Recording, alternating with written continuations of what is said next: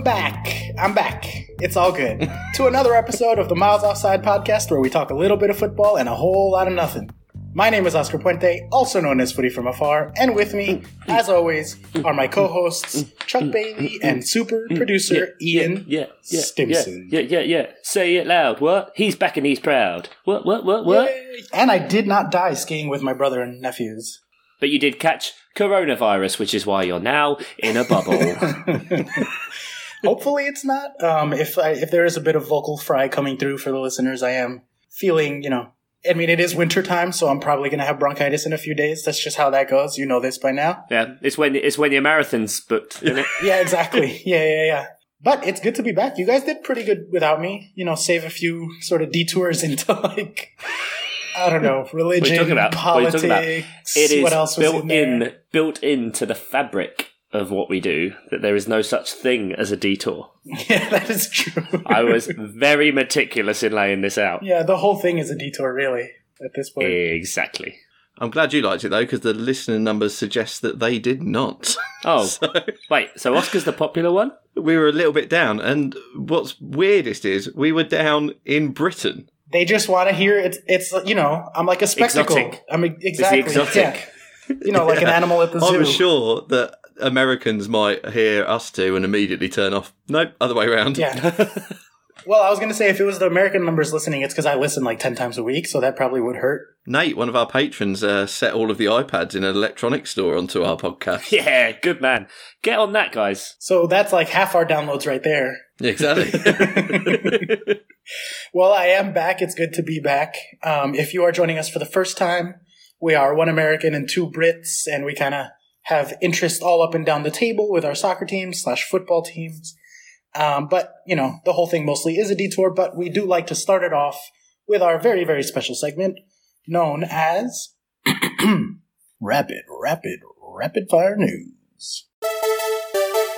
I gotta say, Chuck, I thoroughly appreciated your American newscaster voice for that introing that segment last week. It's very nice. You're welcome. I liked it. I really enjoyed it. I enjoyed the vocal fry. Yeah, it's nice. It's good. You get to like lean right into the microphone. Just like the Evian guy. Yeah, exactly. Uh, well, let's start off with the big story of the week. As everybody knows by now, uh, the Egyptian Football Association has announced the registration of what it believes is the oldest professional player in the world, third Ian tier. Stimson. Yep, Fucking hell. third tier club, sixth October, which I guess is the name of the club, have signed seventy four year old uh, Is Eldin Bakhder. I think. Not entirely sure on the pronunciation there. I will concede to the good man from Rhode Island. Yeah, exactly. Um, he is an unknown in Egyptian footballing circles with no history of playing for any other professional clubs.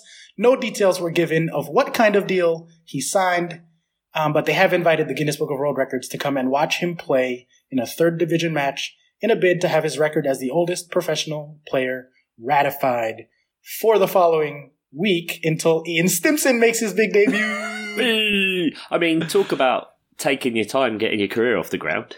Really bodes well for you and must fill you with a bit of confidence there, Ian, that you've still actually got a chance. I've always sort of meted things by people who are older than me doing stuff. Like when I was in my early 20s, I was like, oh, well, Pete Doherty's like in his late 20s in the Libertines. There's still time for me to be a rock and roll star. And now there's still time for me to be a footballer. I thought it was done. Yeah, but there not a go. lot of time, but there's still, yeah, sometimes. Uh, yeah, it's only 74, so you got to get on that now. You're not. like, Yeah. you got like three years. Yeah, not far off. we talk New Year's resolutions. I'm slimming down. Could happen. There happen. you go. How's that 24 stone you want to lose coming along? 24 stone. I don't remember what you said. I don't know what a stone is. so it doesn't it could be any number. I don't know. How dare you not know understand our archaic measuring system? Is it 14 pounds? Is that what a stone is? Yeah. Yeah, and 16 ounces in a pound. If I had 24 to lose, that mean I'd weigh about 40 and it'd be, I'd be in taking the side of house off territory to get out. You'd be dead. exactly. I'd be on one of those documentaries for other reasons. Yeah. not not just for really needing water. Um, Very thirsty. well, any anything. I just wanted to make a joke about Ian being old. yeah, well, I think we've done that, so let's crack on. Let's crack on then. Uh, speaking of Ian, our next story, a tweet coming from one and only Darragh MacAnthony on 4:55 p.m. Eastern Time, January 23rd, 2020. He said, "What a side Wolves are, but how bloody resilient are LFC? I'd write a check for 80 million pounds for that Traore kid, developing into an unstoppable talent. Wow." Ian, big January signing coming up, huh? I appreciate you running with this as if there's any sort of chance of Peterborough spending that sort of money. He is a Liverpool fan, and I think he's more saying, if I was chairman of Liverpool, I would spend that sort of money. Being as we broke our transfer record and spent £1 million on a striker this summer, I don't think we're going to then jump to 80 for Adama as much as I love him. Your transfer record is 1 million this year. Yep. Fucking hell, I knew you guys were like, I mean, you're only third division, right? Like, you're not that far off the Prem. How is a million your record? Are you particularly small for the division you're in? Or No, I'm I'm being harsh. It was 1.25 million. Oh, well, that makes all the difference then. No, we're pretty. We're pretty. You know, we're always there or thereabouts. We're not unusually small. Where? In Peterborough? Yeah. I yeah, you're you're always there biggest or club in thereabouts Peterborough? half the time, and then the other oh, half of the time we're massive in this area. around the country. wait, wait, wait. This is a good opportunity to educate me and Americans, though. Like, Hmm.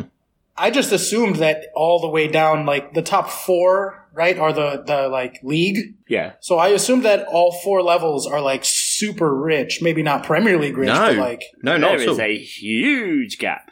So it's the ble- it's the Prem and the Championship have money, and then below that it's like nothing. Yeah, so Championship will have money because of either the recently relegated sides that are really hoping to get back up because that you can fall through the trapdoor like Sunderland, for example. Yeah. Um, or it's teams managing to bring players through that Premier League teams are then buying for more.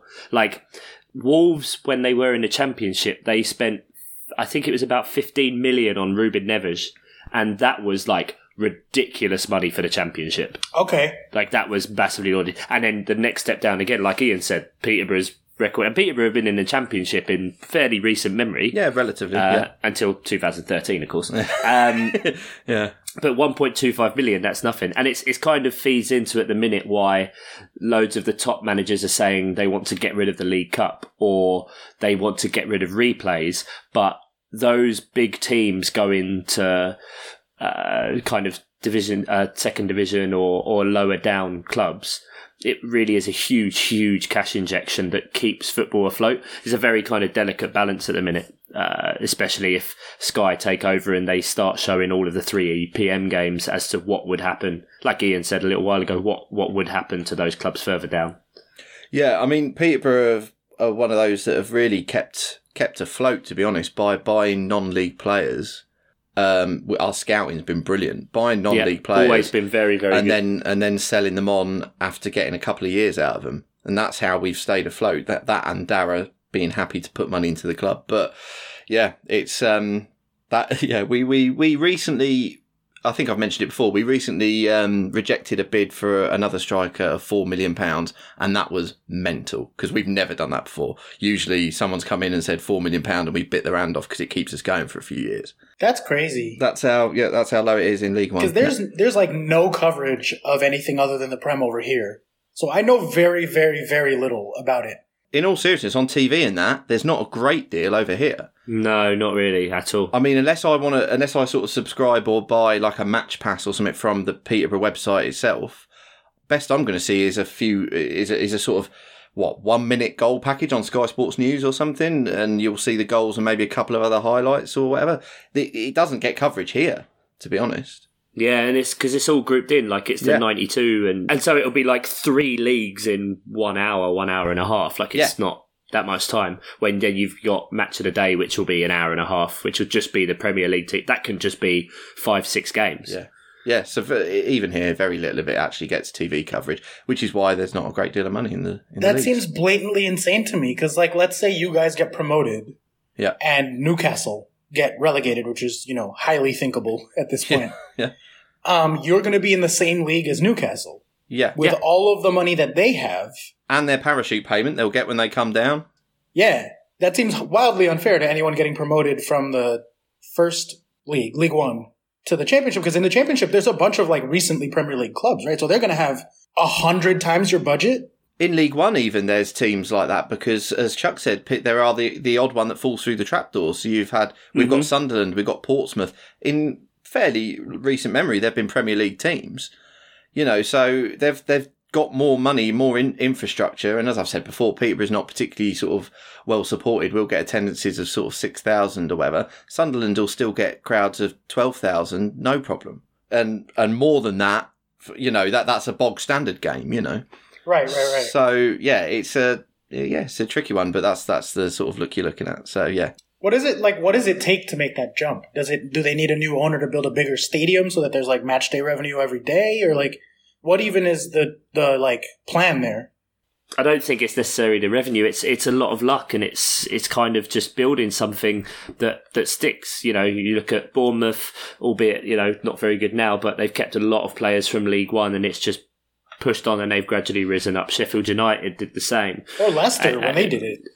Yeah, so Leicester came up and in a couple of years end up winning the league. Or you've now got Wolves who go from Championship. That was a huge cash injection, obviously, but done in the right way. And now you've got them in the Europa League and still up in in sixth. So it's a lot of the planets aligning. But I don't think that just because a Premier League team drops down, it's necessarily a bad thing because all of their players will have built into their contract that their wages get cut. It creates animosity. You have to worry about how many people are going, who's staying, and it's such a huge turnaround. And plus the fact, you know, you've just been relegated, so things haven't been going well anyway. That's why so many teams can suffer. Stoke, for example, Swansea, Yeah, yeah, yeah. uh, Cardiff haven't been doing well. yeah, Uh, Hull kind of dropped off completely. Norwich went down for a few years. Portsmouth was well, that's huge financial kind of Harry Redknapp's uh, situation Yeah. uh, that led to that. But yeah, it's it's a it's a mire. So we'll, see what kind of happens with uh, the talks of replays, etc. Whether they get cut, but it's no, there, there's really not necessarily that huge, healthy kind of all the way down the ladder. yeah.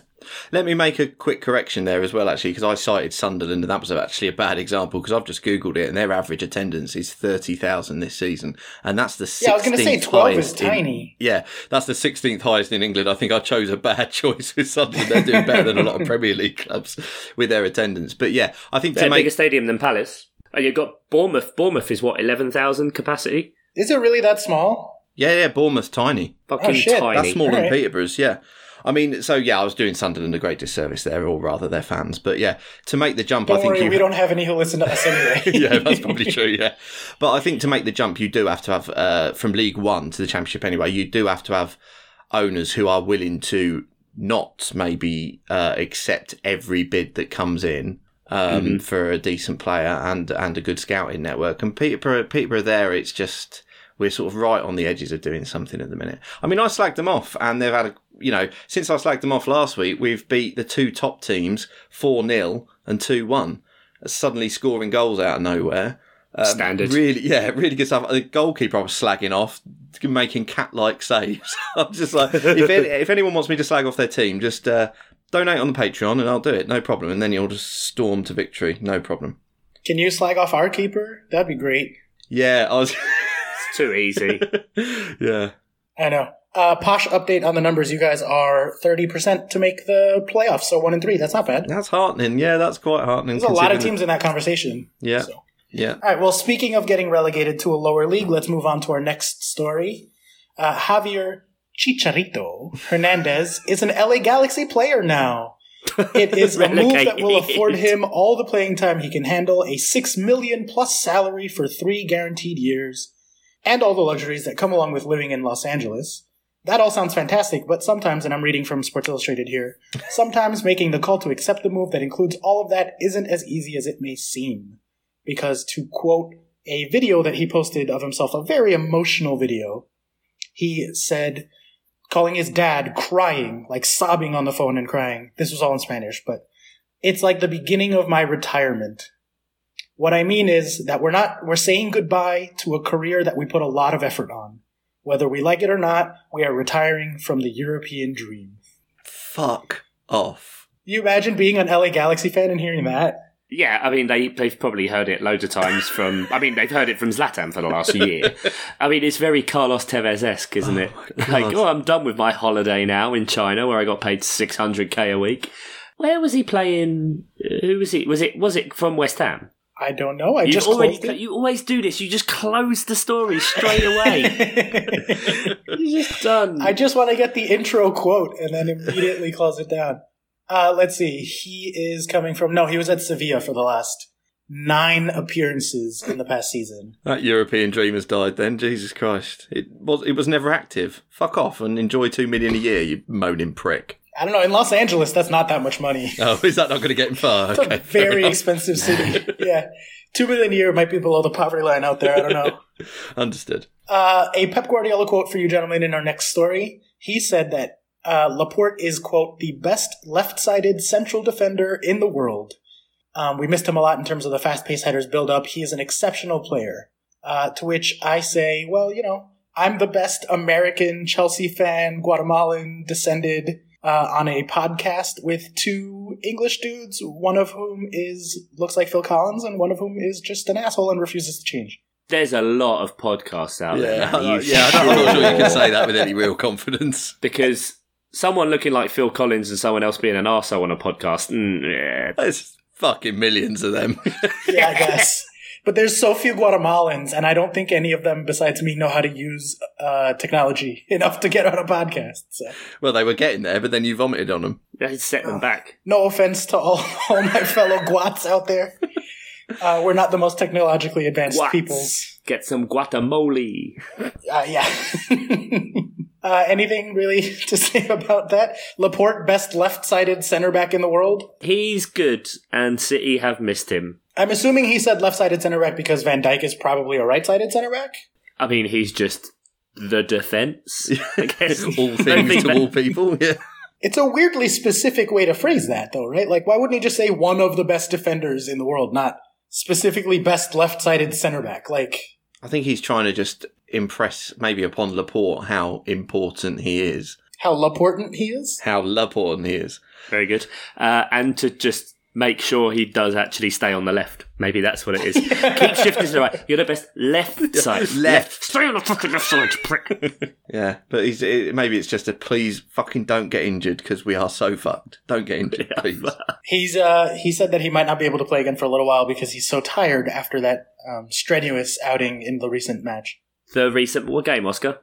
Uh, the one that they won 1-0 against click, click, click, click. Sheffield Wednesday No. or United, one of the two, whichever one it's up top.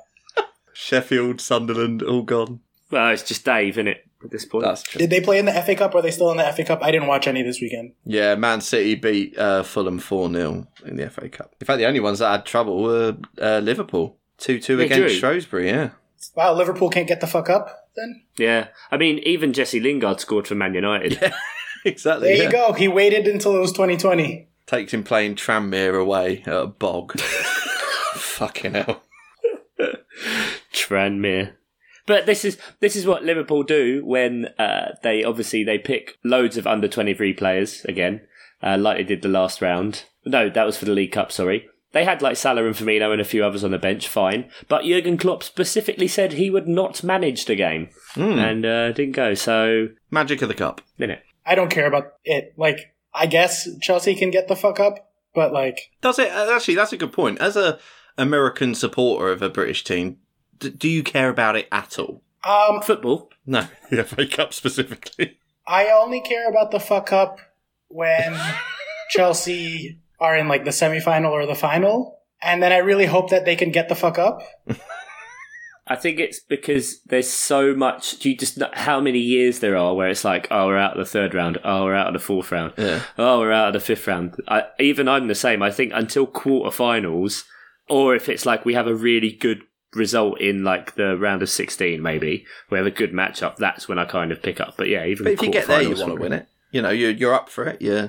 Yeah, I mean Chelsea don't even really care about the fuck up because like they're just running the kids out there. Um, That's all you've got anyway.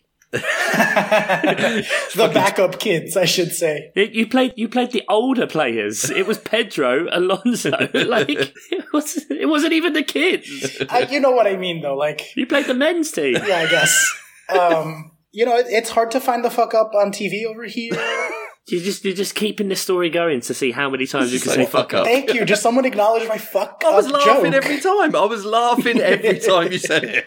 Yeah, no, genuinely. Like, I, it's a big deal when we win it, but not when we don't. Okay. One of those, and I don't mean that derisively. Like, I don't like when we got to the Europa League. I was like, I don't fucking care about it. I'm not going to stop caring, start caring about it just because we're in the final. The FA Cup genuinely is one of those like I don't particularly care about it unless we might actually win it. Then I do care. Um, because like when they did the league and cup double in 2010, that was a huge deal, right? That was the first and only time they've ever done that. But if you asked me without having to look it up, like what years or how many times they've won the fuck up, like Oh, I know. I know, I know, because it was a stat. six, I think I was? No, Chelsea have won the FA Cup nine times. nine. Damn, all with, right, with with nine different managers.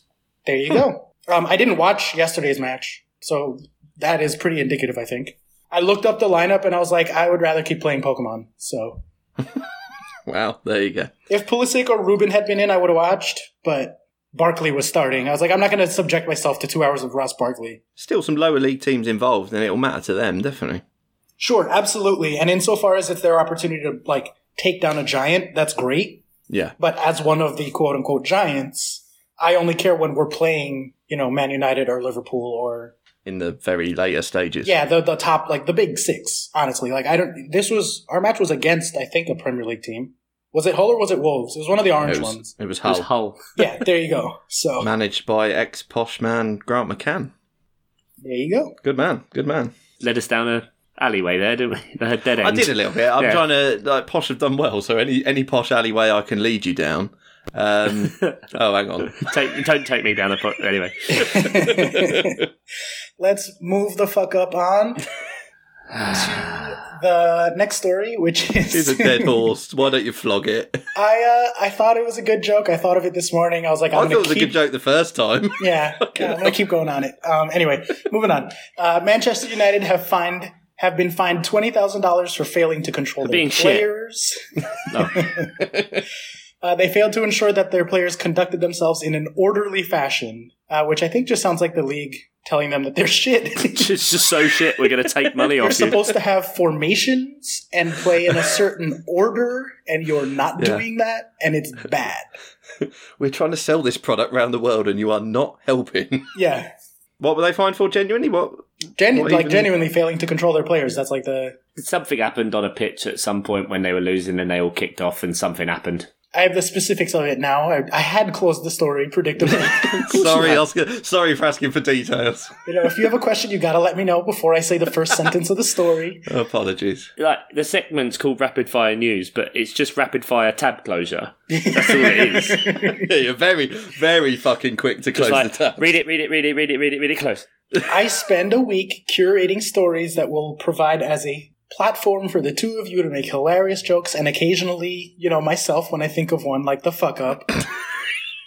and then I, you know, I close them once we're done with them. But anyway, uh, the specifics United admitted to breaching Football Association Rule E20 after their players surrounded referee Craig Pawson in the 26th minute of Sunday's 2-0 Premier League defeat at Liverpool. Pawson had allowed a goal by Firmino with Liverpool leading 1-0, but a foul in the build-up caused the video assistant referee to rule it out. Oh, that okay. I mean, they yeah, they got in his face a little bit, but you see that every week, don't you? That seems. I mean, fuck it, it's Man United. I don't care if they get fined, but you know, And 20,000, that's one of those fines that's like, okay. yeah, and pointless. Pays for an assistant, doesn't it? it's like when I lose a $20 bill in my jacket and then I find it a year later, I'm like, oh, hey, 20? Fucking me. I'm doing that for a quid. is that how much is a quid? Five? pound. One? One. There's so many names. There's pound, there's sterling, there's quid. Oh yeah, Chuck put his jacket on. He found a monkey in the pocket. Monkey. Half a pony. You could say any. You could like throw random nouns out there and be like, "Yeah, that's what we call Both, shoelaces." both monkey and pony are amounts of money. I don't think I could tell you how much, but Wait, yeah. are they actually? No, you're Yeah. not. You're fucking lying. No, monkey. No, definitely they are. I don't believe you. I think you're fucking with me. Genuinely, like you will not convince okay. me that this is Score is is 20, 50s. Yeah, a score is twenty. Yeah, absolutely. score is twenty. I thought score was fourteen. No, Pat, Pat Stone is fourteen. 50's a pony. Fifty's a pony, is it? Yeah. Monkey's 500. Oh, I've heard the expression "pony up" as a like "give me money." Yeah, it could be. It's probably related. We're learning things, kids. This is words, language. I'm not. I'm. u- I'm just using the brain Google here, and then I'm using Yes. actual Google. Uh, so Go yeah, then. po- pony is twenty five. Oh. A, t- a ton is hundred. yeah, which Yeah. makes no sense because the ton is a thousand, but a Yeah, grand, yeah, they're right. It does make no sense. a grand is a thousand. But Yeah, monkey is five hundred. Yeah, you were right with that. Wait, monkey's a thing. What is monkey? Five hundred quid. Oh, of course. Naturally. How could I? You know. How silly of me. How yeah? How silly of me. Old Indian rupee banknotes had animals on them, and the 500 rupee note had a monkey on it. Oh, there you go. Oh, that's really cool. Actually, There you go. And a 25 rupee note had a pony. there you go. Imperialism, Bring back the empire. bring back the empire. That's what we all say. Uh, Yeah. Brexit. Let's. Let, there is some football. I guess we should talk about it, Oh, shall yeah. we? The forty minutes into the rapid fire news segment. I'll cut this down to a tight 10 minutes of you making fuck up jokes. Yeah, there you go. You can probably cut half of those. Uh, we had Villa beating Watford. No one cares. Manchester City beating Sheffield. They spanked them on XG 2.9 to 0.8, but no one really cares. Do you guys really care? We did these fixtures. No, we didn't do these ones. These are the ones that happened The midweek the ones. day we- after. You guys recorded Yeah. on the 20th. I don't know what is time. Fuck. When did we? Oh yeah, there was loads of games, wasn't there? Yeah, that we didn't do. we, could, we could literally do a load of games. Instead, we've decided to talk about Peterborough for half an hour, which I'm delighted about. uh, then we've gone through uh, monetary slang Yeah. for no reason. We're only on a Premier League football podcast, and Yeah. this guy's like, Was there games? yes, there was a round of fixtures, an entire round. I'd love to claim that that was some sort of deliberate. we did this, didn't we? No, we haven't been on air since then. Yep. You guys, you guys, so I guess we don't care about City. You guys lost to Southampton 2 Oh, 0. that, there Remember it that is. one? Yeah, that's, That's why. the one. That's the one. Uh, 1.1 to 0.7 on XG. Single, so uh, single worst home performance in about six years. Oh, really? go on, tell us about it. Why was it the worst? no, no, no. I refuse to. Just refuse. Zaha got away with one, didn't he? Zaha with a, a an eye poke on James Ward Prowse. So James Ward Prowse, he's a prick. there you go. You obviously support that Uh, wholeheartedly. it wasn't his eye. It was his cheek. And it was when they were walking back to the tunnel. It's fine. It was half time. All right. it was just a little cheeky poke. It's just uh, okay. Oh dear, Oscar's on punning form, I'm also on a ton of cold medicine, so that might be uh, and that went really well last time as well. part of it. Yeah. Um, let's see. Everton 2, Newcastle 2. Anything Oh. there? Uh, but the fact that it was 2 0 Everton in a 94th minute. yeah, that's that's What- just what? worth. Yeah, Newcastle with another smash and grab. We'll have that point. Thank you very much. Yeah, 0.6 on XG, so pretty deserved, I guess. yeah, they because they done Chelsea the week before, didn't they? Yep. Yeah. mhm, mhm. And that was because they won. Yeah, they won because that would finish one 0 thoroughly undeserved. And then Everton, well, they'd let Newcastle back into the game a bit, but yeah, Yeah. it was it was two 0 in the ninety third minute, and then substitute Florian Lejeune uh, smacks in two scrambled six yard box. Yeah, with Pickford like six yards behind his own line because he's just Oh, going I saw that absolutely crazy. Yeah, Yeah. yeah. Yeah, England's number one, baby. It's That's funny, and, and, hilarious. and uh, now I remember. It's all coming flooding back because we were slagging him off, weren't we? And we were, we literally said on the previous pod we were talking Yep. about who should we get for England. We need a goal. We haven't had a great goalkeeper since Peter Shilton, yeah, we did say that because I said bring Gordon Banks back. and then Pickford. Pickford provides. How old is Gordon Banks now? Is he still alive? Can, can we get him in? Uh, Gordon Can we beat that Egypt record? I think Gordon Banks died. Yeah, he did die. I was actually on air when he died. Yeah, that's bad of me. Should have known that. I covered the tribute. Yep, sorry about that. Just another day in the office, I guess. Yeah. Um, normally, this would have very strong Burnley of the Week uh, chances at 2.1 versus 0.6 on the XG and a 2 2 draw. But I'm going to skip over Bournemouth, Bournemouth Brighton because no one cares. The actual Burnley of the week. Let's get the key. Bournemouth finally get a win in about eight months, and we go, yeah, I'm not talking about it. Do you actually care? No, but No. that should just go in the f- file for teams that I slag off and then immediately do well because I said they were absolutely fucking Yeah, dog true. shit last week. I mean, Um, you know, Don't say anything about Brighton. Do not say anything about Brighton and their Nope. their fixtures. Leave Nope. it. Leave it. Don't Nope. say it, Ian. Don't jinx it. No, no, Can way. you slag off Palace? no problem. Yeah. fucking Peterborough putting down bastards. we are shit. Yeah. All right. Well, let's uh, let's cue up the jingle then because it is time. Oh, they're better than they ought to be. Burnley of the week. Despite some very strong candidates this week, there's one and only one possible way that this award was going to go.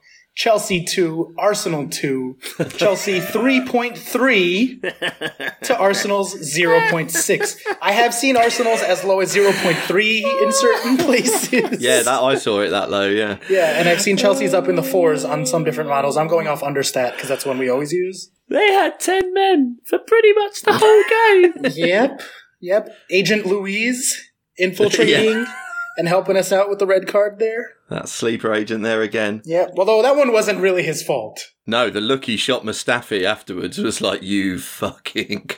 It's probably the one time I've ever seen Mustafi look remorseful for a mistake. Yeah. Like it, Yeah. it got highlighted by Adam when he came on, and it's something that we've noticed. He anytime he makes a mistake, he will be the person who just starts screaming and shouting, and it will be Yeah. like hundred percent him.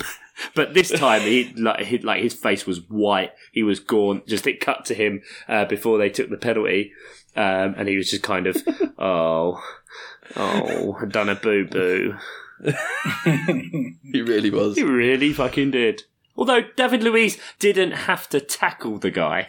Like, he could have just No. let Abraham have a shot. It, it's very much like Steve Cook the week Yeah, before. yeah, Like, exactly. Yeah, don't get me wrong, they're both amazing highlights and things that have will create amazing content for us. But that early in the game, like you you must have no faith in your own team that oh, if we go one 0 down here, we're fucked. Yeah, and it was a pretty tight angle. Like honestly, I'm, Ian, we were talking about this in the group chat. Like, there's a reason that no shot is no, not no shot, but most shots are like 0.4 xg is a very very high chance because you know our, there's a lot of shit players out there.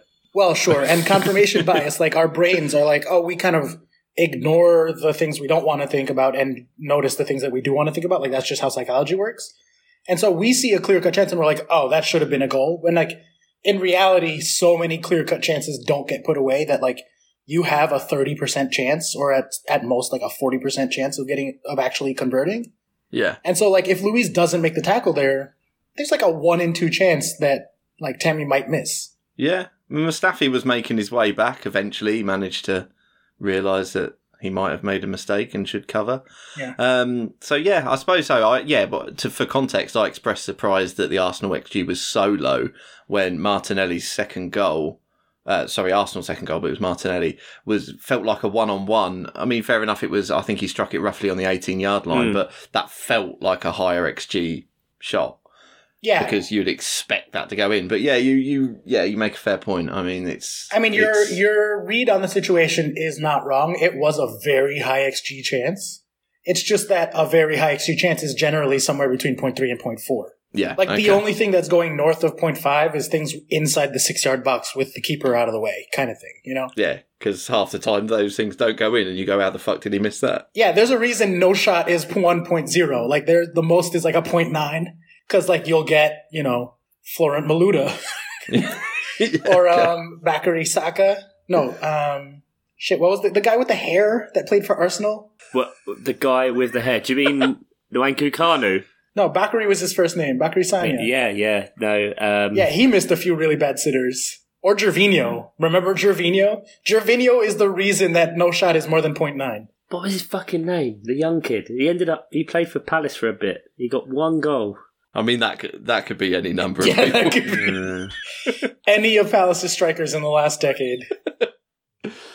We're gonna we're gonna get an hour through this podcast, and suddenly Chuck's gonna just shout a name out of Yeah, nowhere. exactly. During the listener bit. he's gonna look it up, but then he's gonna hold on to the name until later. I've just I, I've deleted. I'm going to rely on old brain Google here. Okay, okay. Um, yeah, I don't know, man. What do you like? I guess I should talk about this from the Chelsea perspective. It's fucking frustrating that we keep not putting away our chances and getting quote unquote burn lead. I think it's actually approaching the territory where we're we're Watfording Yeah. more so, where we're creating the chances and just not putting them away. You're still only ten points ahead of Palace. That's fucking embarrassing I know, for me. but yeah, I mean, ultimately, like no one's making us pay for these mistakes either. Yeah, I look back at the projections from 538, and you can go back to old dates.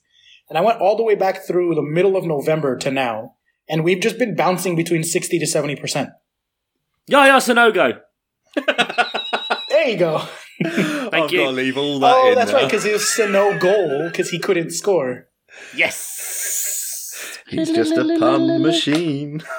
Um, I'm just a burn machine, and I won't burn for nobody but you. yeah, I don't know. We floated between 60 and 70%. Like, even the lowest it got was when we almost, like the match we were going to play against Tottenham, where if they won, they would have been tied with us. We were down to 58%, and we've been above to like 72 a couple of times. But it's just been in that range. No one is really taking advantage of our slip ups. It is so hard to defend the Premier League right now. Enjoying watching the Bundesliga a lot. Getting BT Sport as uh, opened my eyes to European football. Just just games where there's like goals and shit. The Bundesliga is amazing. Erling Haaland, who has played 59 minutes and had five shots and scored five goals. like, Yeah, I saw you giving him a bit of love on Twitter there. Is it good to watch? yeah? I I have a little bit of a crush on him, even though he has he's he is a giant of a man, uh, six foot four, brick shithouse, has the face of a baby. Does he? Very strange. Oh, that's yeah, nice. Yeah, I'll be sure to look out for that. yeah. This is my way of saying we're stopping talking about Chelsea and Arsenal now. Yeah, I my way. appreciate that. Um, the Bundesliga used to be on TV here, and then it, they changed the fucking rights, and so now I can't really watch it anymore. But it's a ridiculously exciting league. It's so high scoring, and everybody just goes back and forth as fast as they can. And they're like, "Fuck, just score goals. Let's just fucking Yeah, attack." but with good players as well. Right. So it's like that's that helps because I've watched Australian football and that goes back and forth a lot. But yeah, no one can defend and also no one can attack. It's just wild. Plus spiders, you know. Yeah. Um, Yeah. This is some slightly related to a, a question that I think Dave Mateo asked us ages ago, which we never actually did on the pod, which is was about how with building from the back being like a massively fashionable thing now, is it is Yeah. it bad that teams that are fundamentally not particularly skilled, who have or rather have defenders who aren't particularly good on the ball, they're they're still doing that, even though it doesn't suit them at all. I mean, you've got a lot of teams doing that. Newcastle, I remember it was a good few weeks ago. Newcastle were playing Leicester, and the two goals they conceded were just because they were fanning about at the back rather than just the goalkeeper seeing that. You know, I, I'm a League One fan, so maybe I shouldn't be sort of advocating for so much Route One football. But it was just like, if you can't do it, don't. Yeah, it's mad that the rule change came in this year that meant goalkeepers from the goal kick, it didn't have to leave the 18 yard box. But just because you can do something doesn't mean you should. Exactly. Yeah, and Premier League teams are just as susceptible to f- trends and fads as you know regular humans are in fashion or music or whatever Yeah. else, right? Like Getting caught up in the hype, especially when the counter to that at the minute as well is that a lot of teams are very high pressing.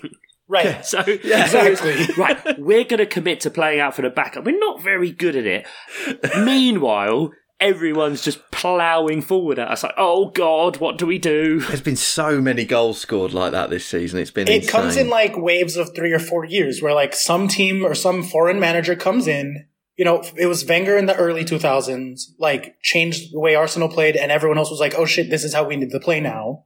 Then the 4-3-3 came in with Rafa and Mourinho and that was the thing that was dominant for like four or five years there.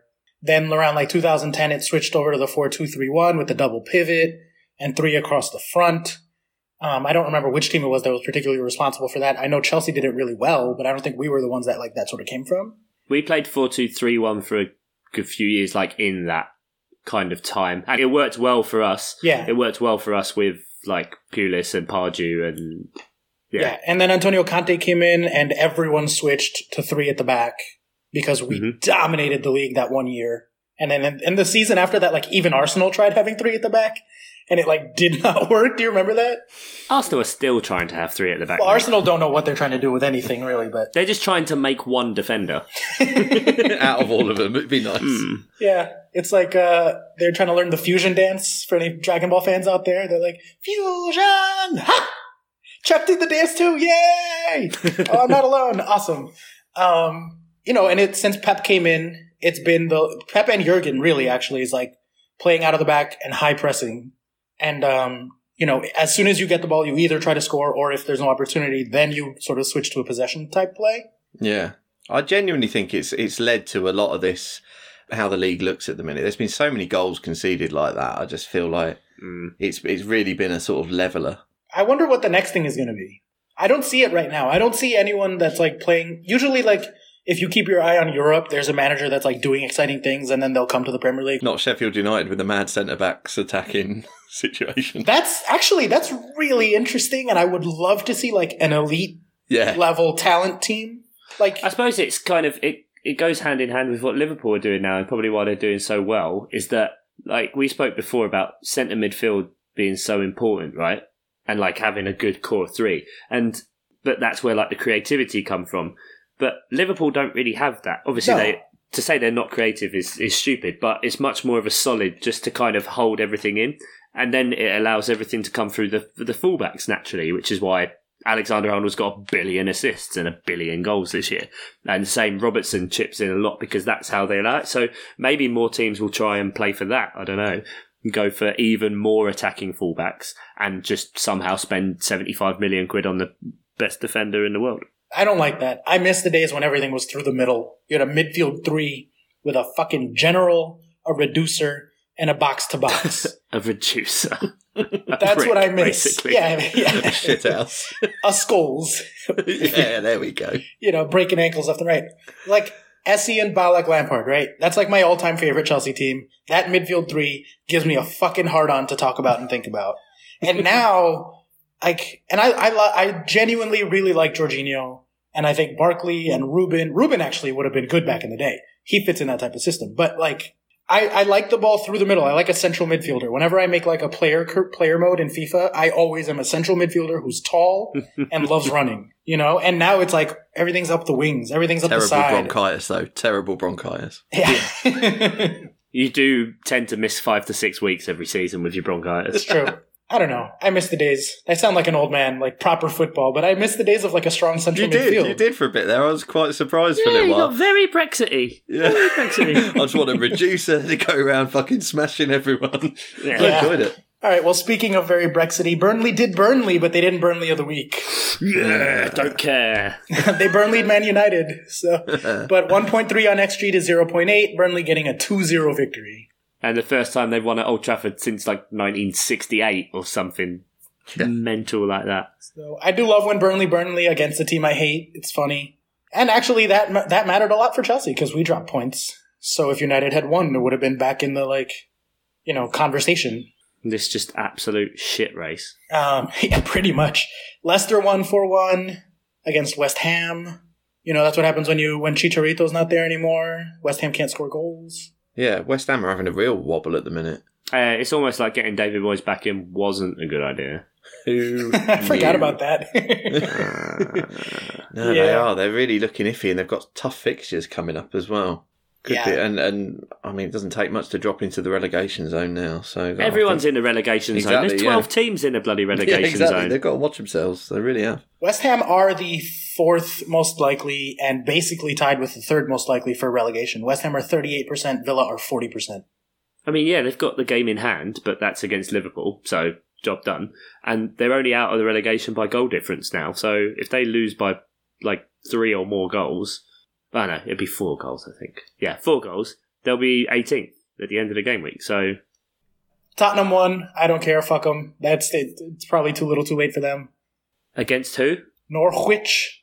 Thank you. Just wanted to say it. Get A the little sound extra phlegm in there to make it nice and spicy. Yeah, didn't appreciate that. Yeah. and then on the Thursday match, uh, Liverpool with an undeserved win. So you know, oh, that was a, that was a fun game. yeah, Liverpool two, Wolves one, Wolves one point nine to Liverpool's one point two. Um, some XG models had it closer than that. But actually, you know what? This is a good opportunity to bring something up that Chuck and Ian we had talked about in the group chat. I told you, don't tell anyone about that rash. no, Ian, you watched this TV special about Liverpool, right? And like their back office and all the mathematicians and crazy things that they have going on. Well, yeah. Weirdly, it was nothing to do with football. It was one of the. Um, I hadn't got around to watching. We always, I always watch them with Finley, the Royal Institution Christmas lectures that are usually like sciencey. Um, they're doing. They did one this year which was um, maths based, and they had a mathematician from Liverpool FC, and he's one of five who are employed by Liverpool on their books, and he was going through like XG stuff, like to kids, and I was like, this is this is mental. I ex- sort of put it on expecting someone blowing up some balloons or something with methane or whatever. They do all sorts of shit at the Royal Institution Christmas lectures, but like suddenly I was being lectured to about XG. I was like, I, I go to Oscar for this. I don't need it here. yeah, it's crazy. Yeah, and I, and that is kind of what I was trying to get at is that I've spent a lot of time this year being like, fuck Liverpool. They win all these games undeserved. They're so lucky. They're overperforming their numbers, etc.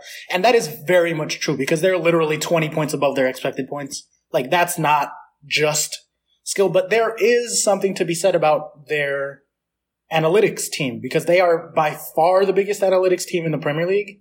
And that comes from the fact that they're owned by a baseball team like they're owned by the Red Sox, by the Fenway Sports Group. So Yeah. in baseball, everybody knows Moneyball, sabermetrics, all that sort of stuff. Like they're very advanced. I watched that film.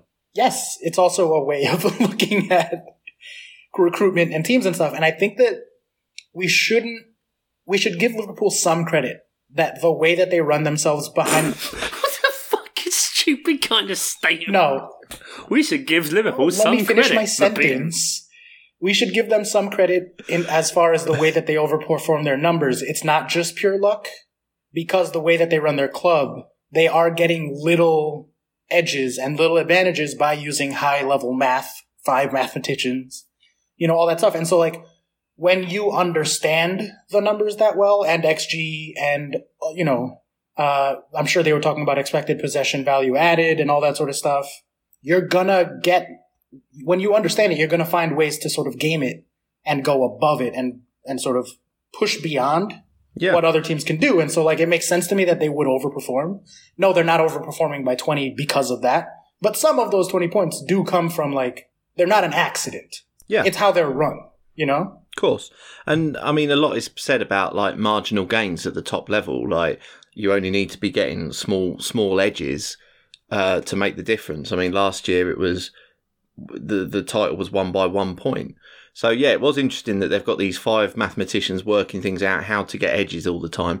They've got uh, it's sort of come out this week that they've got a throw-in coach, and a lot of people have been Yeah. taking the piss out of that and saying it's ridiculous. But Klopp doesn't do stuff that he doesn't need to do.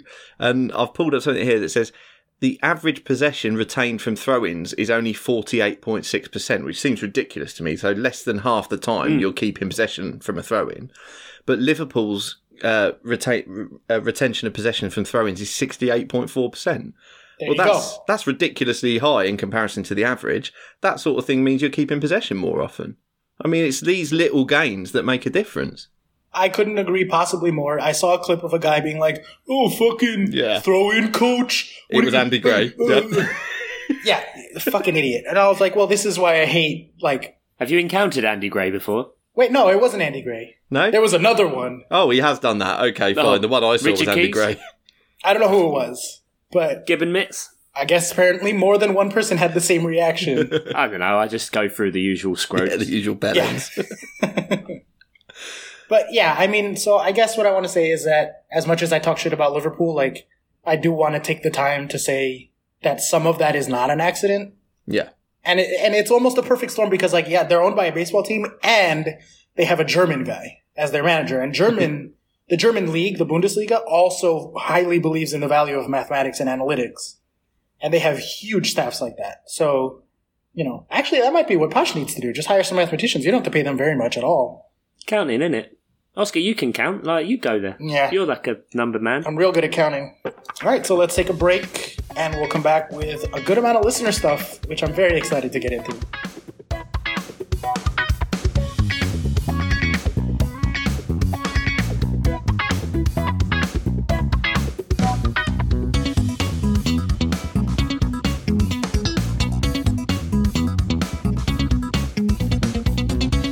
Welcome back to the Miles Offside podcast. It's time now to come with me and we'll be in a world of fantasy Premier League.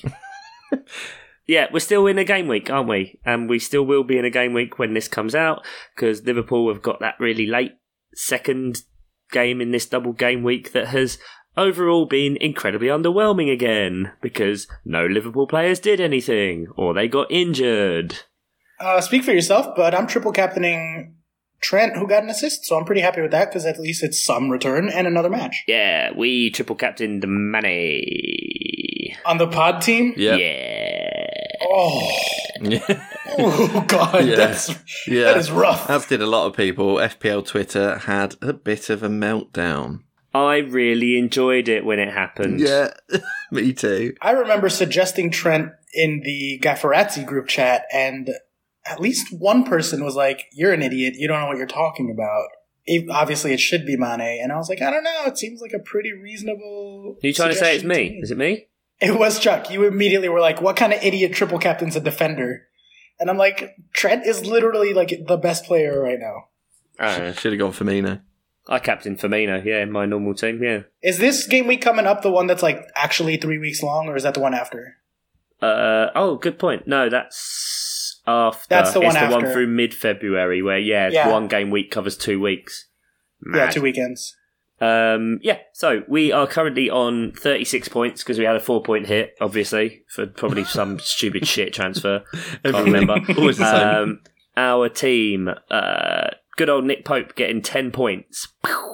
Robertson, one point. Brandon Williams, why have we got. Uh, Man, why we've got two. Ma- hmm. Brandon Williams, one point. Marshall, two points. Vardy, dead, one Uh, point. Ings, nothing, one point. Couldn't even score against Palace. Shit. Uh, Raul Jimenez gets eight. Oh, Snodgrass, one. Oh, he's got another game. Great. Yellow, injured. Yellow flag. Yeah. Uh, Mane, triple captain. Three. Brilliant. Oh, he's got another game. Injured. And uh, Kevin De Bruyne with seven points. Amazingly, even though with that crap, we're still above the average. That low, is it? Yeah, 34 is currently the average. Which with our points hit, we're two above that. So Maths. not bad. See, I told you I'm good at numbers. Yeah. Traore on the bench after he played pinball with all of Liverpool's midfield for about 20 minutes. um, that was good fun li- watching people literally bounce off of him. so leads us to our suggestion, which we have to make a suggestion before the game week's finished. So, Ian, why don't you thoroughly underwhelm us with your terrible, boring suggestion? Oh, good. You've got my intro down then. Um, Don't need a jingle, just an accurate statement. style, isn't it? Yeah. Um, it is going to be boring, but um, uh, we've got Willems, who is out for the season, so he's going to go. Um, I think Sheffield United have got some decent fixtures, so let's double up and go to O'Connell. Okay. Williams or Williams? Very similar. Both probably should get rid of. yeah, possibly. no. Yeah, so I'll get rid of the guy who is out for the season rather than the guy who just probably won't play that much this season once he realises that Luke Right. Shaw's probably better. Luke Shaw is not better than anybody. Uh, he might be better than Brandon Williams. It's but Man. United. um, okay, Oscar, what's your suggestion that's just going to win? it's not. It's not What's at all. your hit this week? Um, Yeah, what's your another point hit? this no, I'm not. No points hit No? actually. Um, this late in the year, team value is really important as we want to have funds up for the Mm. big double game weeks coming down the line and all that. So I'm worried about Mane.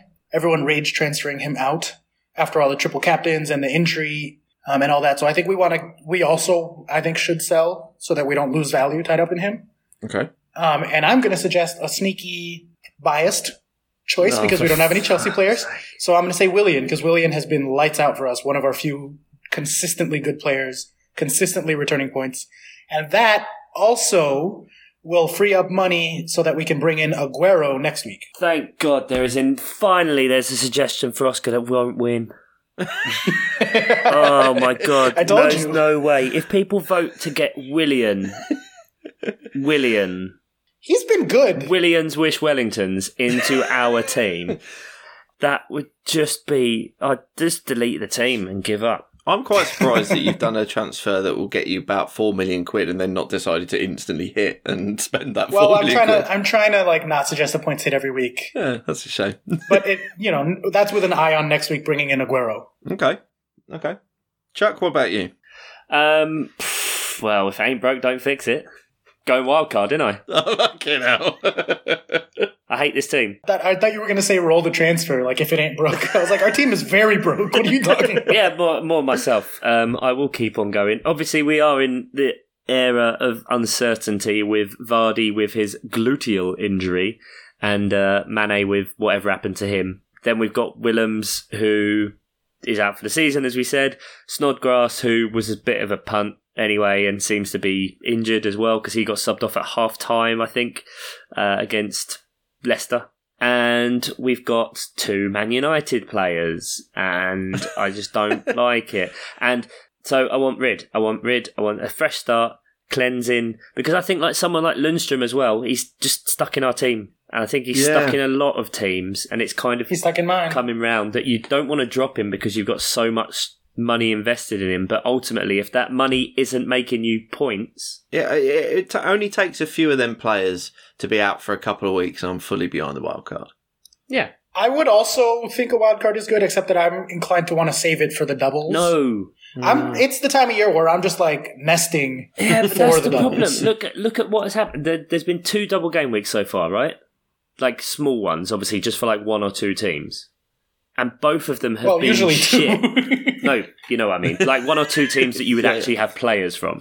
Yeah. yeah, Um, yeah, yeah, yeah. and it's been just like you get blinded in saving up and going for those and it's just you're putting all your eggs in one basket and you keep missing it's something that always cheating guys have noticed that you come kind of blinded by the double game week and i think that's fair There's something in it, definitely. Yeah, but the late ones are the ones with like seven teams. of course but if you hold your wild card for so long there's a potential you could miss tons of points between That's them true. and it, you, you've then not got many game weeks because it's looking like it's like game week 34 or maybe even like 36 37 It's usually 34 So- and 37. So then you've got like two weeks worth of wild card wildcarding. It's not really Yeah. good. So now we're at the kind of tail end of the season. We're going to get less fixture congestion. So I think now is a good time, kind of ahead of the curve. Game week 25, get a wildcard in, build a team, because then you can, we can kind of have some planning and work towards having those players in. Yeah, there, there is something to be said for that because uh, the big blank is going to be game week 31, so you can free hit in that. Free hit. And then you've yeah you've got a few good few weeks until 36 or 37, whichever the big double is, and you can then, like you say, use your transfers to get there for a bench boost. Exactly. So for fuck's sake, pick my fucking option. Right. Okay. Let's uh, get out of this mire of bullshit, and uh, let's do some listener bullshit. oh! Sam Danby on the Slack, the Patreon Slack, patreon.com slash Miles Offside Pod, if you want to become a member of that. Uh, he suggests he's got a few questions for us. Uh, we'll start off with football ones. So, uh, when do you think Liverpool are going to confirm this title? About 12 weeks ago? they are greater than 99% Yeah. on 538. it's done. But like officially, I'm assuming. I'm he guessing means, it like, must when- mean officially, there's, yeah. they've got nine more games until it's 49 games unbeaten, which is then equaling the Invincibles. Just saying, game 48, Palace. Keep an eye on that one, guys. uh, for when Liverpool win again. And I think it's. When can they. I saw something about this. I think it's March. I think it's mid March that they can actually have won the league potentially. But obviously, that then means that Man City just have to keep losing. But at the minute, if they go 19 games ahead, then they'll win it in what, game week 32? Right, check this out. Saturday, 4th of April, Man City, Liverpool.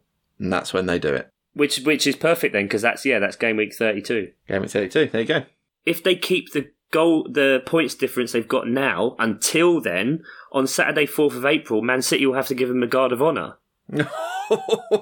Because Liverpool would have Oh. already won the league and it's at the Etihad. That'd be delightful. So if they keep this, if yeah, they so keep if they pace stay, with each other, if, if they beat uh, West Ham, when Yeah. they beat West Ham, inevitably destroy West Ham, and they get 19 points ahead, yeah, the Man City game will be after there are then six games left, which is 18 points maximum possible. Therefore, job done. So Liverpool need to keep just match Man City's Match 'em, results yeah. exactly so that the gap stays Yeah. above, well, 19 or 20 points, either way. And that way, Guard of Honour at the Etihad, April the 4th. Lovely old job. Uh, Adam P on the Twitters. With Valentine's Day coming up, which footballer would you trust to plan your special night? Okay, you hear me out on this. Oh, Diego Maradona. Hear me out. The guy who looks like he's having the most fun pretty much consistently is David Luiz. And I think he'd be a real good fucking time. And I think that he's got a bit of romance in him, a bit of like, he's a bit of a hopeless romantic, just from different quotes I've seen him do. He, you know, his motto is love the life. Like that's just what he says everywhere. Live the life. Live the life. live the life, love the life. And so I think that he could plan like a really fun date. You know what I mean? Like he'd do something out of the box. It wouldn't just be like dinner at a restaurant. It would be something weird but fun. are you going out with him? Because I think he's. I would love I think to, he's supposed to absolutely. be This planning it. question For, is just right in Oscar's weird man crush wheelhouse. he's supposed to be planning something for you and Emily, I think. But you're talking like you're going out with him. It's not just me for the record because at the, his song at Chelsea included the lyric, Oh, David Luiz, you are the love of my life, oh, David Luiz, and that you shag my wife, oh, David Luiz.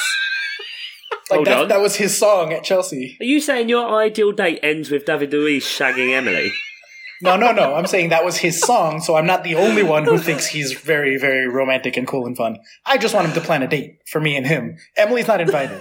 She's nowhere near this date. This is just me and her. Uh, me and him. Sounds like you're the her Okay. in this situation. No, if, if I was going on a date with someone, it would be either Michael Ballack or Ruben Loftus Cheek. But I just think he would plan a fun date. If you Google uh, a sex tape, then Alisson Becker could plan a good night. he looks like he's. Uh, he looks like he could plan a very good night. Oh yeah, big fan of his sex tape. For legal reasons, I should say it's probably not his the sex tape. And for marital reasons, you should probably say, I definitely haven't I watched haven't one. watched the sex tape. I've never seen it. Got no idea. this took a strange turn. Let's go back to Sam Danby then. Um, where's the world going to be in 2050? Fuck think if we're I looking know, for- I'm dead. Future predictions. You think you're going to be dead by then? Gone, yeah. Not me. What would that be? 58. Yeah, no, done. 59. How old am I? 29. Yeah, I'll be 59. Maybe 62. That's about when I want to croak. 60 good years. Ian, can you count that high? Ian's like, what the fuck? 60 good years? That was 30 years ago. exactly. I always warn Kelly that I'm going to die way before her anyway. I'm a borderline alcoholic who's worked shifts all his life. I'm fucked. I'm Yeah. going to be dead by then. Rack up debt. Rack up debt. Yeah. Here you go, son. Burden. you're, you're the man of the house now. I don't care that you're only 12. Um, What's your position on that? Like, do you guys want them to sort of find, move on and find love again? Or is it like, no? What fucking turn is this taking? Well, he said when I die, Kelly's gonna die a long time later. So in those following years, do you want her to remarry and find someone else? Or do you want her to be like sad and mourning you for the rest of her life? I mean, if she's like 70, then I'll go with sad and mourning for the rest of her life. If I died tomorrow, then I'd be, uh, you know, as long as there was like, to take Austin Powers, as long as there was like a 10 minute period where she was inconsolable, then after that she can move on. That's fine. Anyway, this took a turn. Wow. What do you think the world's going to be like in 2050? Horrible. Just like this conversation. Yeah. Everything's going to shit. Actually, fine. Let's get serious for a second. Last night, me and Emily watched uh, one of those like 2019 in review videos. Um, Yeah. We thought it would be like, you know, wacky and fun on YouTube, and it very decidedly was not. And both of us were like, had tears in our eyes by the end of it. Not like crying, crying, but like, it was upsetting. And to take the long view of 2019 and just see all the different things that were developing around the entire world and all the different protests and all the different political leaders that are resigning or getting impeached or all this other stuff, like, it became very, very apparent that we are on the edge of like a major, major turning point in human history. Like, it's going to be really fascinating to study this 50 years from now, in 2050, looking back on this era, the 20s, the 2020s is Mhm. going to be like the 30s or the 60s, where there was just like these sweeping, massive changes all around the world. And I think that Like genuinely, they're idiots. But so like, all right, rewind for a second. We're millennials, all of us, and I think Ju- that just about, yeah. we are a depressed generation, like fucking horrible and miserable and sad all the time as a generation because we grew up thinking the world was going to be great. The 90s were this amazing time for the economy, for technology, for all this stuff. And then the 2000s came and like for American people, like I was 12, 13 when 9-11 happened and then the Iraq war and all this other shit, like the big great world recession that happened right after that. Like the world has been garbage since about the year 2000, but we grew up in the 90s and late 80s thinking it was going to be great. And so we're fucked beyond belief as a generation because of that, on top of like all the economics of like the world fell apart right when we hit adulthood and we'll never recover. But my reason to say that is that Gen Z, the generation right after us, grew up. Uh, what is the what's the line about Bane? They were born in the dark- darkness. We merely adopted it. were born in the darkness. yeah. They understand that the world is garbage because that's the world that's the only world that they've ever known. But they're like, all right, move on. Let's fix it. So like the idea of being like biased or horrible to each other is very strange to them. They're all just like, yeah, the world sucks and we're depressed, but we got to live in it. So let's just make the most. And I think that they're going to come in and when they hit their own as a generation, which we're starting to approach that because they're in their late teens to almost 20 ish, it's going to be fucking crazy. I think they're going to do amazing things. I think we're fucked. I think millennials are just going to be fucked until we die. but I think this next generation is like really cool. I think they're going to do some really cool stuff when they stop eating Tide Pods and TikToking or whatever the fuck they do for fun. like, I genuinely think they're to fucking come in and like save the world. And we're just to watch them and be like, we're really sad, but thank someone for saving it. Cause we got fucked by the boomers and like, and it's good because then it means we don't have to do it ourselves. yeah, That's why you have a child. they're coming into adulthood right as the boomers are on their way out. And so like finally the fucking boomers are out of the way and fuck them. And then these kids come in and they're like, we don't have to deal with the boomers the whole time we're adults. And the irony is, they're the new boomers, and the cycle continues. oh yeah, sure. Yeah, yeah, yeah. Cause the boomers in the sixties were the ones that changed everything and were like, you know, the, their parents were like, get a job, put on real clothes, stop, blah, blah, blah. And now they're like, at us and Gen X, they're like, stop whining about everything. But so like, I don't know, fuck boomers. Anyway, that was a 10 minute rant about this, but I just, I've been thinking about it a lot. I think the world's gonna be great in 2050 because I think Gen Z is gonna fucking crush it when they hit adulthood. What about you guys? Well, I'm on a, a website called futuretimeline.net, and there's loads of websites like this that do predictions about things that are going to happen. And some of these predictions go like 100 years into the future, but they're like weirdly specific. So this one says like 2025. Uh, some of Britain's most well-known animal species are going extinct. Loads of butterflies, squirrels, whatever. Big cats in the north. 2025. Solid waste is reaching crisis levels. Fucking hell. Yeah, we're building a new continent in the Pacific Ocean. So, You're building a, a new continent. have you do you know about the giant plastic island? The yeah, of course. Sorry. It's Yeah. the size of like maybe the size of Africa. Like, yeah. They don't know how big it is. It's so big. Maybe just go like get a net or something. Has anyone thought of that? Good point. Has anyone thought of just picking it up? But there's this kid, speaking of Gen Z, there's this kid who invented a bacteria that eats plastic. Yeah. And I'm sure that won't backfire in some horrible way. But like genuinely, instead of trying to clean up the plastic, let's find something that actually destroys it. And boom. and then grows to be bigger than all of us and becomes our rightful overlord.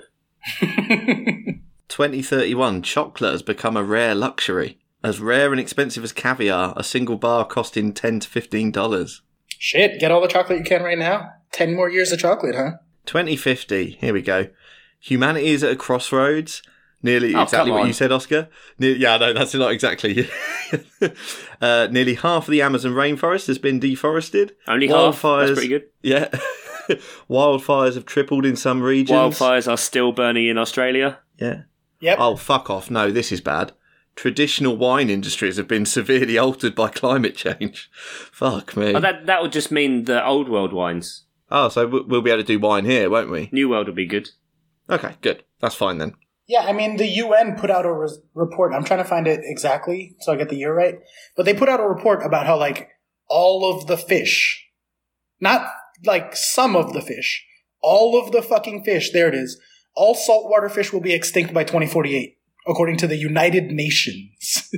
Not some random website. The fucking UN said that fish are going to be extinct by 2048. So Oh, by 2050, it'll be a world without fish. On the plus side, in 2058, the Beatles music catalogue will enter the public domain. So, swings and roundabouts. There you go. You win some, you lose some. exactly.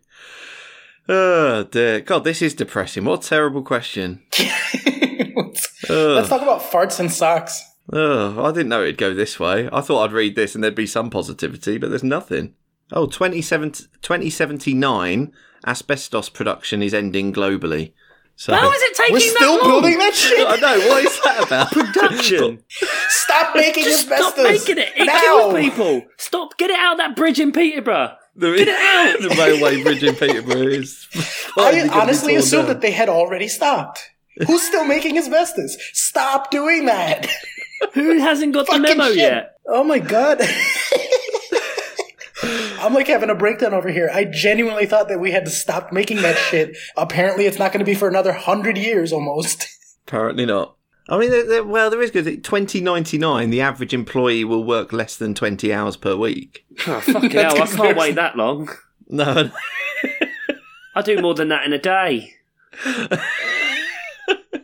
But West Antarctica will be one of the fastest developing regions in the world because suddenly there'll be all that land under the ice that's no longer Yeah, because the rest of the land will be underwater, like New York and London.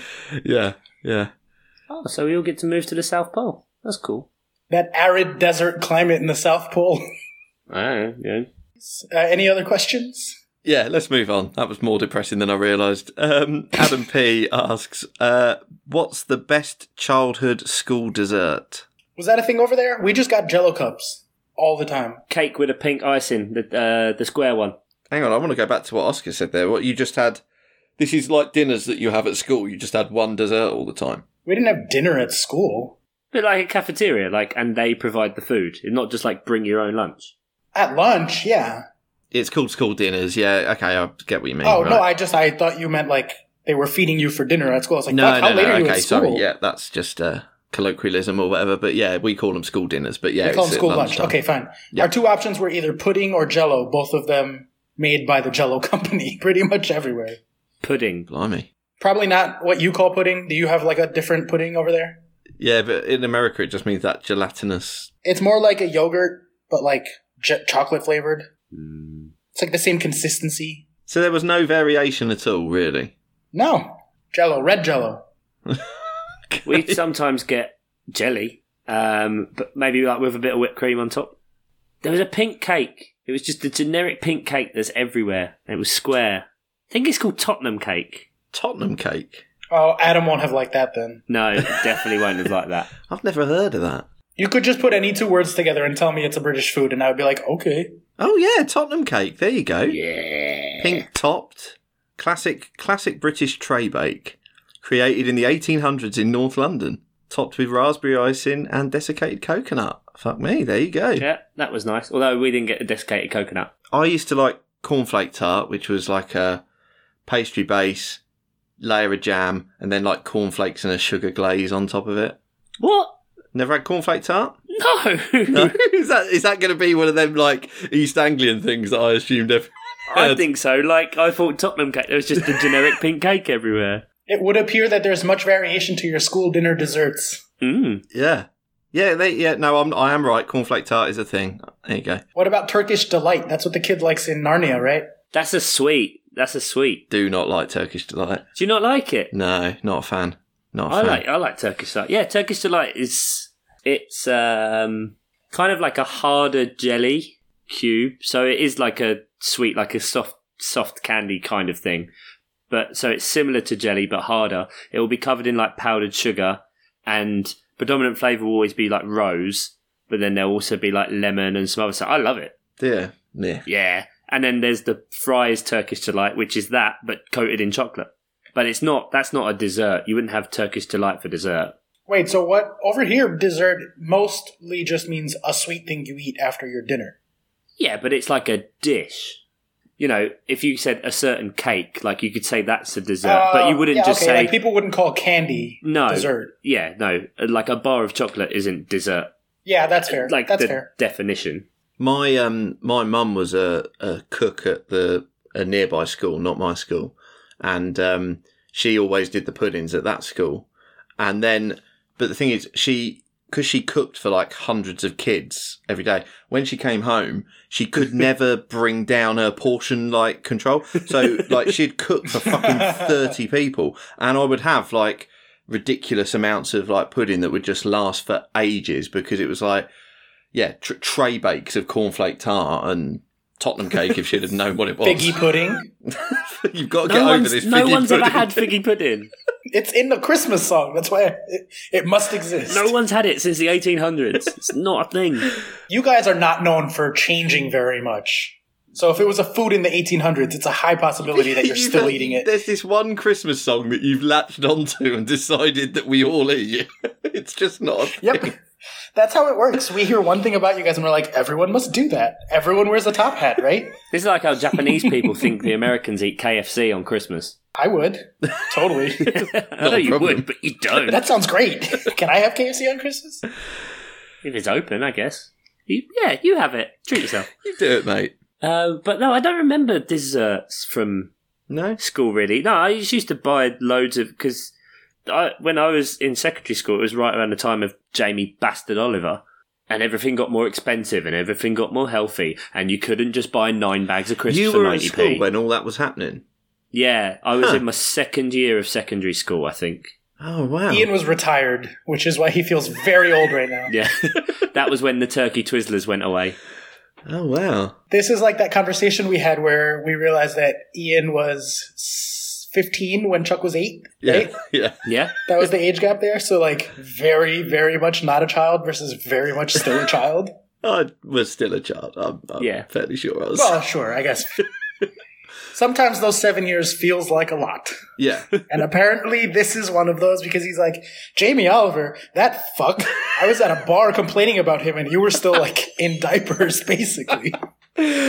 Yeah. That's what that was. Like, that's definitely what that was. Yeah. I didn't realise I knew someone who was at school when that was all happening. Like, it does sort of feel like a bit of a moment, that. Hmm. moving on. Yeah, moving on. Um, Sam Danby asks, uh, "What cars do you drive and why?" Well, Chuck, you've just started uh, your, a your driving lessons. So, what have you been driving? You said it was a. Toyota Yeah, Summit or other. Was it a really little one, or was it? It wasn't an Aygo, like a really tiny no, one. no, it was wasn't like a, No. I can't remember what it was actually. I didn't. To be fair, I didn't look. It was red because I started learning about twelve years ago, um, and then Slow stopped. learner. Stopped. Huh? I said, wow, you're a slow learner. No, uh, fuck you. I'm very good at it. Uh, and then, so I hadn't been driven a car for 12 years. Yeah, I was 17. And yeah, I was alright. Um, but then I drove a, that was a Citroen C1 before, so that was a small That was car. a tiny one, yeah. Uh, but this one was a bit bigger. Yeah, yeah it was alright, yeah. Driving. I've got, next week I've got like 20 hours booked. Bloody hell! So you're going intensive then? Oh yeah, I'm doing it properly. I, I can drive. It's easy, innit? Just forward, backward, don't hit anyone. Yeah. Well, other than the luxury car companies, there's very little overlap in like the regular car companies that you guys drive versus we drive. Your cars are obviously much smaller and fuel efficient. Just Um, better whereas for the we're planet. still assholes. yeah, I know. we're still, you know. So I don't think most of the like, I don't know, working class, for lack of a better word, cars would translate particularly well. Um, but Ian, what are you driving? Well, ridiculously, my the car I drive to and from London every day and put thirty six thousand miles a year on is a Renault Clio, tiny little uh, Renault Clio because it's one of the most fuel efficient things I could buy. So There you go. Do you guys use diesel over there or Yeah. unleaded? yeah, diesel. Yeah. See, we no one uses diesel over here. No one really.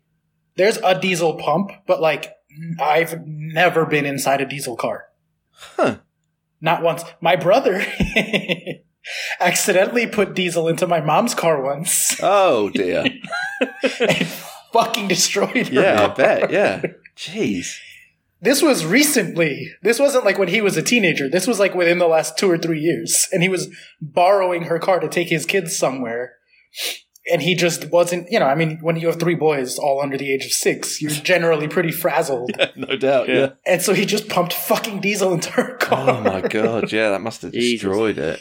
It was expensive to fix it. But You Yeah. can put the opposite is like it's not good, but it's nothing in comparison. You comparison, can get right? away with a little bit if you, especially if you realise and then dilute it with diesel afterwards. no, but I you mean, can get away. put- yeah, putting unleaded in a diesel engine isn't as bad, but Yeah. yeah, the other one just fucks it, doesn't it?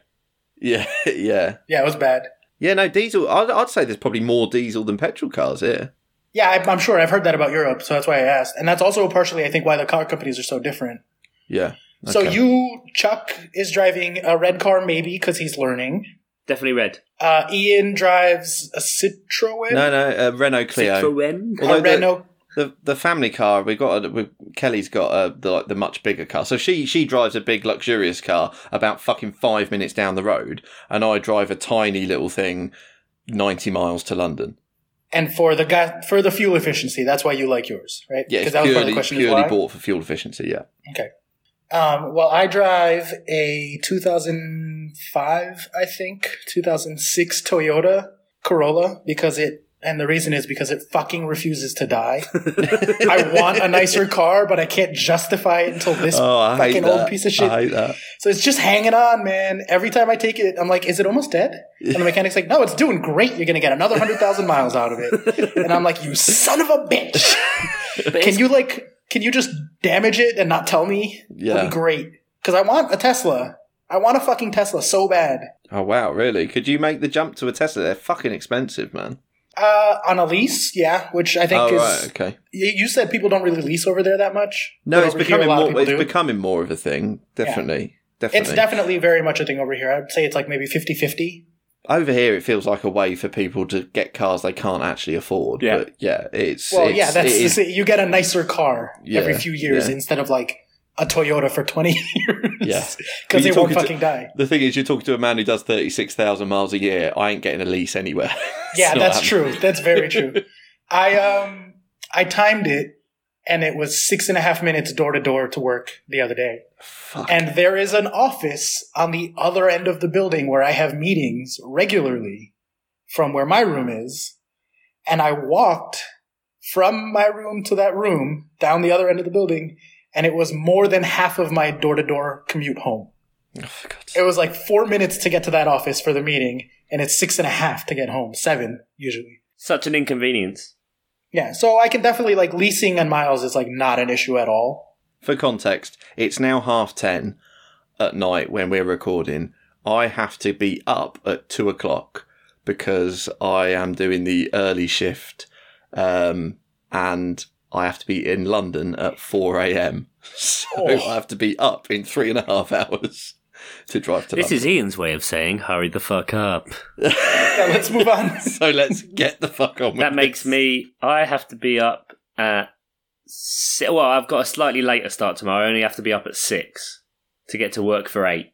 So Oh, it's fine. I'll be I'll be back in Peterborough by lunchtime, tucked up in bed for a lovely little afternoon nap. having a little wank in front of Trisha. Was it 1998? And I apparently fancy Trisha. I don't know what Trisha is, but I'm hoping it's not your neighbor. Don't worry about it. Hey, hey, Trisha, come here. she's she's very accommodating. She's a lovely woman. Jesus Christ. Moving Oh, on. dear. And last question, Sam Danby, and I cannot help with this at all. I think this might be an Oscar thing, although Chuck's quite knowledgeable about America. So, favourite and least favourite American states? We've slated West Virginia quite a lot. Yes, you have. Yes. yeah, Chuck, I'm he- I'm curious to hear your answer. Well, the one I've been to the most is obviously Florida because fucking Disney World, man, and Universal, and so that's great. And but obviously going there when I've been older, kind of realise what Florida's about. Mm-hmm. Uh, so not very pleasant. So you could award it for both, I think. and that would be the most Florida thing, actually, to be both favorite and worst. yeah, it's very much Liverpool celebrating against Huddersfield. Um, callback. Uh, yeah, probably my. Fa- I don't know because it's just so many good memories I've got. Florida's definitely the best. Worst state. But which states have I been to? So I've been to Florida, Georgia, South Carolina, North Carolina, Utah, Colorado, Nevada, California, New York, Massachusetts, Texas. Ah, I like Texas. Yeah, Yeah? I'm going Texas. The food, man, was just amazing.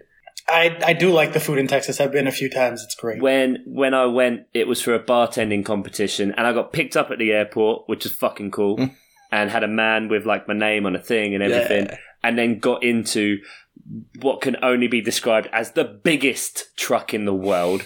Like this massive Escalade thing that I had to take like two steps up to get into, Yep, yep, yep. and got driven to the, like through these massive highways to like just nothing there, nothing there. And this is in like Dallas, like once you just get a tiny bit outside the city, just to these massive hotels, and that was cool. And then the food was banging everywhere, and the people were nice. I, um, Texas, when I went to Texas and Dallas, that- I do quite cool. like Texas. Yeah. I'm very glad we're being nice about Texas because they've been downloading lately. No, I like Texas. I fully like Texas. I'm doing a cool thing this summer. Speaking of states, crossing a big thing off the bucket list.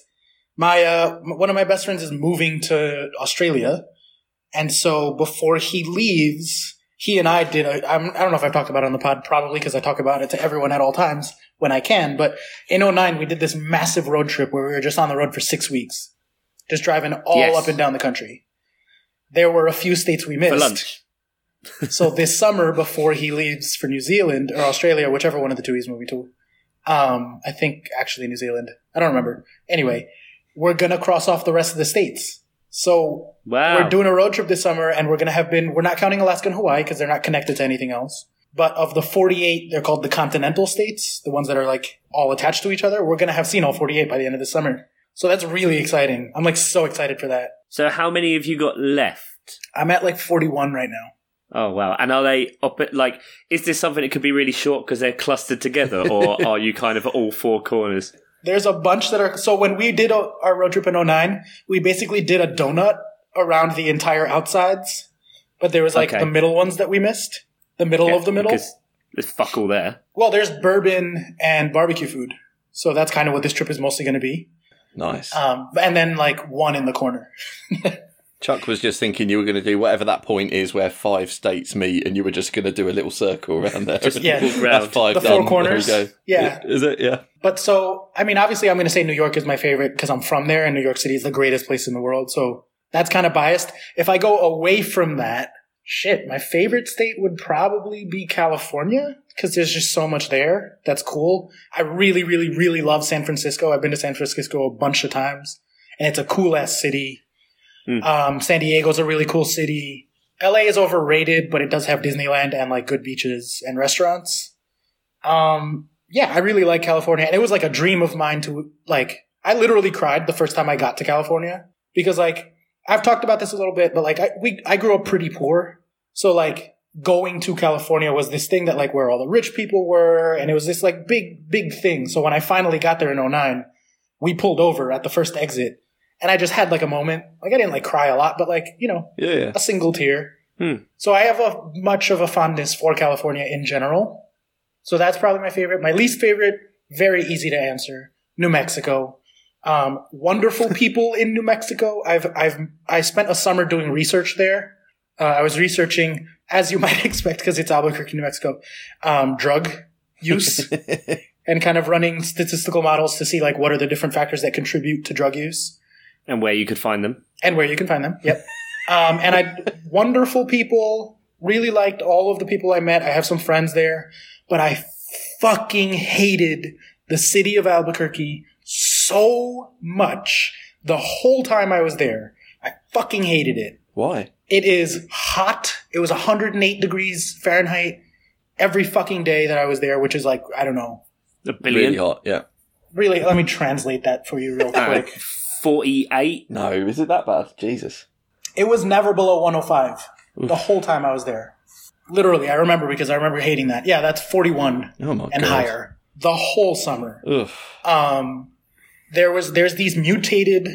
This is the worst fucking thing. There are these mutated cockroaches because like New Mexico is where they did nuclear testing when they were developing the first atom bombs, and so there are cockroaches that mutated that are like the size of a fucking plate almost. I don't know. They're they're bigger than your hand.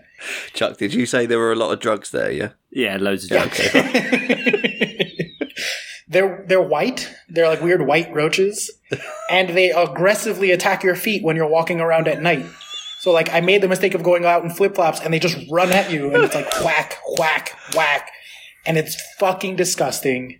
And it was hot and it's at a really high altitude. So I had altitude sickness the whole summer. I was pooping a lot. None of my shoes fit. fucking terrible. I had the worst summer ever. So I fucking hate New Mexico. Anytime New Mexico comes up, I have this visceral reaction of fuck Yeah. that place. Okay. But if you're from New Mexico, we love you. Thank you for listening. And you're lovely, lovely humans there. Yeah, they aren't listening. But don't live there. Don't. Why did they stop? It's in the middle of the fucking desert. There's not even the I was in a cab and the guy said, "We've been in a drought since 1984." I'm like, "That's not a drought. You just live in a fucking desert. That's not what a drought is. That's not how droughts work." don't fucking stop there. They just like it's like they were dri- tr- driving west going west trying to like settle in California and then they were like, ah, I'm tired. You want to stop here? This is the worst fucking place in the world. Why don't we build a city here? There's no water. It's at altitude and everything's trying to murder us. So New Mexico is my least favorite easily. Oh, that was therapeutic. Wow, I feel better now. Good. If you want to add to uh, Oscar's therapy, then you can get in touch with us at Miles Offside Pod on Twitter, with Miles Offside on Facebook, or milesoffsidepod at gmail.com. And as mentioned, you can become a Patreon at patreon.com slash Miles Pod and get various extra stuff from us. Yeah, get on the Slack channel, get some chats all about food and mm. socks and Yeah. football. Dave sent us a picture of his meatballs. Yeah, his meaty balls are looking good, Yep. covered in sauce. Mmm. num num num. Mmm, num. Fixtures! Oh, what's, what's the football doing? Go on then. So, because, yeah, there is actually football. We've crossed that bridge. So, obviously, we're not covering. Well, there's Liverpool, West Ham coming up, but uh, they Liverpool win, I guess, loads. Uh, then Saturday, the 1st of February 2020, uh, Leicester Chelsea is the early kickoff. Oh, Oscar. Ooh. You expecting to get Burnley? No, I think we'll we'll actually get to our numbers against Leicester. And lose. and they will also reduce to their numbers. And so I'm hoping that like the gods of XG smile upon us and we win that one. Maybe Ruben's back. Ruben was oh, holy shit. We didn't talk about this. Ruben's in full training. He's back! Official player of the podcast, Ruben with the Palace and the Chelsea connection. Sure. We stand. He's back in full training. He might play. He Try not to jinx it. He won't, but Probably not. It's Probably good not. to dream. That beautiful bastard. Um, then we've got Bournemouth Villa, uh, Palace Sheffield United. Oh, fuck's sake. Uh, Liverpool Southampton, Newcastle Norwich, Watford Everton, West Ham Brighton. Then the later fit kickoff is Man United Wolves. Then on Sunday, the 2nd of February, Burnley Arsenal. Ugh, just why do that to yourself? That's on telly. Hmm. Um, and then Spurs Man City, which is the Pepper, Pepper Mourinho show again. Oh, Oh, yeah. hey. Not, not much bluster to that, actually. It hasn't really been mentioned at all. So I'm sure since it's on Sky Sports, they'll be ramping up all the uh, propaganda. They'll be trying, but can it even be a thing anymore? I no, mean, I think they're both just over it. yeah, Mourinho's fallen. They're both just tired. Pep's tired. He's moaning about shit. Pep's becoming Mourinho. All right, Ian, give us your hot take. What's going to be the good match this weekend? What's going to be the good match? Um, the Adam Lallana derby, uh, the Virgil van Dijk derby, uh, Liverpool Southampton, The Sadio Mane derby. all those derbies. The Alex Um, Oxlade Chamberlain derby. the Liverpool A versus Liverpool B derby. The There's another one in there Southampton, somewhere. the hottest team in the league right now. This is true, apart from Yeah. Liverpool. Well, will Liverpool get their first loss against Southampton? No, I don't think so. But I think both teams will score, and I think it will be a decent open game. And uh, yeah, I just think it'll be a good game to watch. If there was anywhere to bet over here, I'd be betting on Southampton. Put a cheeky ten bucks on it or something. The Dejan Lovren derby. Did he play for them? Yeah. Yeah, Yeah, he did. Yeah. Yeah. So many. there really is a lot. Isn't it's there? really embarrassing. It really feels like every time you say one, it just feels like there's one more in there. the striker, that really old striker. Rickie Lambert. There you go, Rickie Lambert. What is that? Is that from Gaffer Tapes or is that from something else? Huh? That, did that not make any sense to you? I- Every time I hear his name, something I used to watch would call would go Rickie Lambert.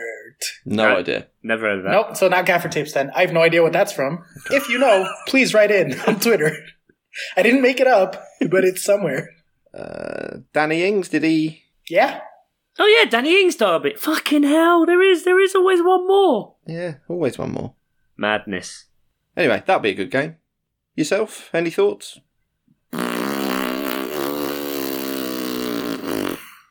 No.